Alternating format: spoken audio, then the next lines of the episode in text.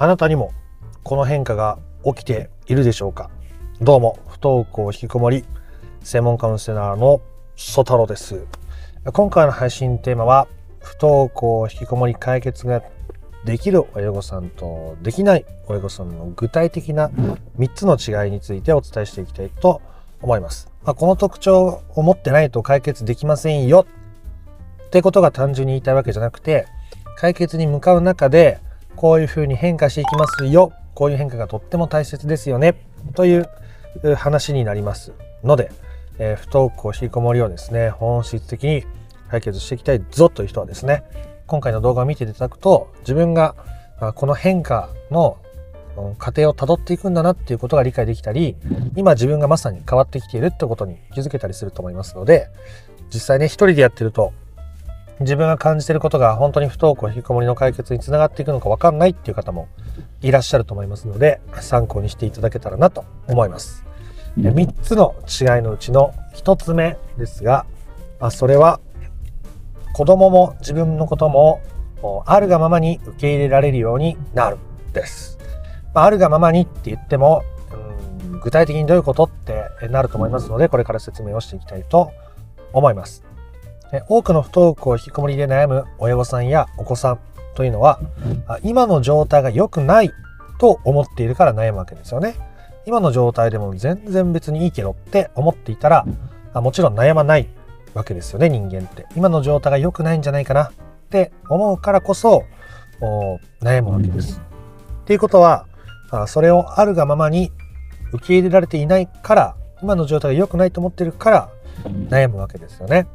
で、えー、最初悩む時は、まあ、この学校に行けないこの子はダメなんじゃないかなとか私の今までの子育てがダメだったんじゃないかなとかあ子供に対してイライラするけどそれをなんとか我慢して、え、ぶつけないようにしなきゃいけないんじゃないかなといろんなことを考えてしまうわけですが、これもある種自分を一つの枠にこう当てはめよう押し込めようという姿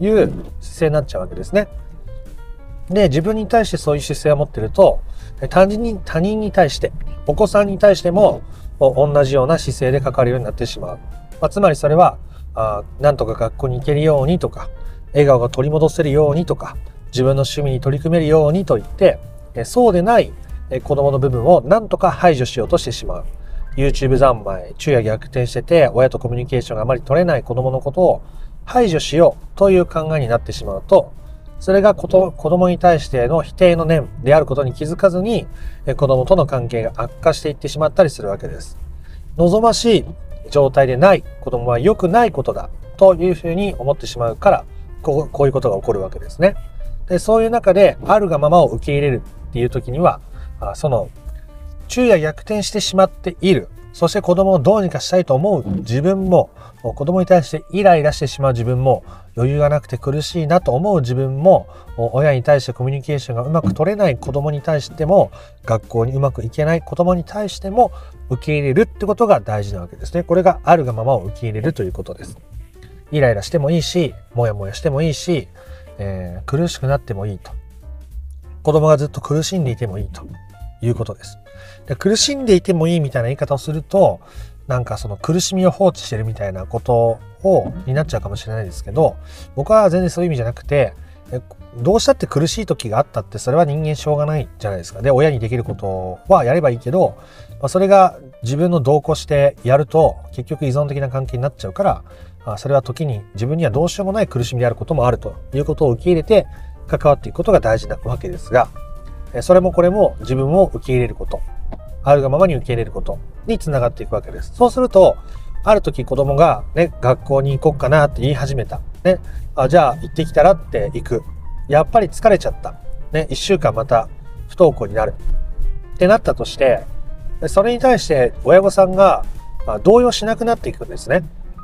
学校に行けない子供のことも受け入れられてるし、学校に行く子供のことも受け入れられているから、学校に行くとか行かないってことがあそもそも親御さんにとって悩みの種じゃなくなっているんです。これがあるがまま受け入れられている状態ですね。とは言ったって、時にもやもやしたり大丈夫かなって思っちゃうけど、そういう自分も受け入れていく。あ、またもやもやしてるな。あ、やっぱりまだ自分の中に、えー、子供に学校に行ってほしいって気持ちがあるな。あ、そっかそっか。あ不安なんだね、私って自分に寄り添えるようになる。で最初一番悩みが深い頃とかは、もうどどうしよう、これでまたずっと行けなくなったら、せっかく今まで、うん、通ってきたのに、勉強も頑張ってきたところがあるのに、あでもこの後の将来どうするんだろう。でも、ね、それに支配されていたのが、あ不安な自分の気持ちを認めつつ、それといい意味で距離が取れてる感じですね。えー、不安な自分を否定するんじゃなくて、不安である自分を認めた上で、ちゃんと距離が取れてるっていう感じです。こうやって言ったら自分のことは客観視できるようになっていくんですね。こういう私もいる。こういう私もいる。こういう私もいる。で、こういう子供もいる。学校に行ける子供もいる。行けない子供もいる。ね、そういう気分じゃない時の子供もいる。そういろんな部分があるよね。っていうことを受け入れていってるから、あるままに受け入れていってるから、あ子供の一挙手一投足に振り回されづらくなっていくっていうことですね。全く振り回されないっていう状況になるまでは、まあ、かなり話が進んでいかないと難しいし、まあ、正直僕も娘に大きな病気が急に見つかったりしたら動揺すると思いますし、全く動揺しないっていうところを目指してるわけじゃないですけど、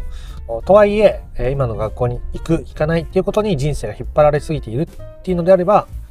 それはあるがままに受け入れられていない一つの証拠になると思いますし、その中でどれだけ親御さんが自分のことを受け入れて、あるがままに受け入れて、その先に子供のことも受け入れていくってことになっていくわけです。子供のことをまず受け入れてからでやってうまくいく人はほとんどいないんですね。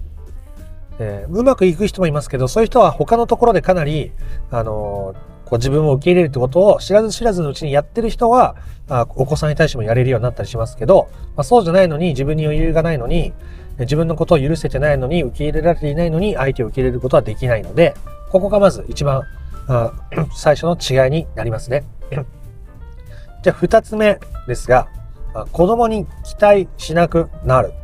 ということです。子供に期待しなくなる。ね。学校行ってくれるかなね。アルバイトぐらいしないかなね。家の中で家事少しぐらいやってくれないかなあなんとか動き出してくれないかなという期待があればあるほど、これまた子供に対する否定の念になってしまったりするわけですね。そうであってほしい。なぜなら今の状態が良くないから。と思ってしまうと、やっぱ伝わっちゃうもんですよね。繊細なお子さんもとても多いですし、非常に苦しくなってしまうわけです。それは親御さんもお子さんもですね。そんな中でお子さんに対する期待を手放していく。ね。えー、お子さんはあなたのために生きてるわけじゃない。あなたの期待に応えるために生きてるわけじゃないし、あなたも子供の期待に応えるためだけに生きてるわけじゃないと。いうことが深く理解されていく状態、えー、その状態になってくると子供に期待しなくなります。で子供に期待しなくなるっていうと子供のことどうでもいいって思ってるってことなんじゃないのってあの 勘違いされる方がいらっしゃいますけど全然そういうことではないですね。子供に期待しないっていうのは、うん、子供にに対してある状態を求めないっていうことと同じです。例えば子供が学校に行きたいって思った時に、えじゃああなたが行きたいんだったら、行ったらいいと思うよとか、新しく例えば勉強追いつきたいから塾に行きたいっていうんだったら、あじゃああ塾行けるところ探そっかって応援できるのは期待とはまた違うわけですね。子供のモチベーション、やる気とか、うん、その気持ちに寄り添うことができている状態ですね。で、その過度に期待してしまっている状態っていうのは子供がちょっと学校に行こうかなって思った時に、じゃあ頑張って行こうねとか、子供がちょっと塾、勉強追いつきたいから行こうかなって言った時に、じゃあここの塾、うん、評判いいからここ行こうってやっちゃうパターンですね。これもちろん親子の信頼関係がちゃんとしっかりある状態で、今みたいな提案ができれば喜ばれることもありますけど、まあ、不登校引きこもりでお互い、うん、親御さんが悩んでいる状態っていうのは、あお子さんとの信頼関係が崩れてるから悩んでるってパターンも多いと思いますので、えー、大体失敗しますね、今みたいな関わりは。なので、お子さんに対する期待を手放すということも、とってもとっても大切になっていくわけですが、あ、その先に、ね、あの、学校行ってもいいし、行かなくてもいいし、うん、親と喋らなくてもいいし、っていうことができるようになっていくわけです。期待をしない。期待をしない。もちろんそれは見捨てることとは違うという説明を今しましたね。で、3つ目、え最後ですけども、親御さんが自分の人生を生きられるようになるということです。まあ、これは1番と2番とももちろん深く結びついている部分ですけど、具体的にカウンセリングしてる時の例で話すと、最初やっぱね、お子さんの状況がああでこうで、そうで、えー、今日は部屋から出てきて、挨拶はできたけども、やっぱこれからのことについて話すとは難しそうで、え、その後リビングに、まあ、30分ぐらいはいたけども、部屋に戻って、えー、まあ、そんな状態で過ごしてました。どう関わっていったらいいんでしょうか？という悩みや相談があるわけですけども、もうそれが悪いわけじゃないですが、やっぱりね、子供の顔色を伺いすぎている状態、親御さんが自分の人生を生きられていない状態から始まることが多いですけど、そして、えっ、ー、と、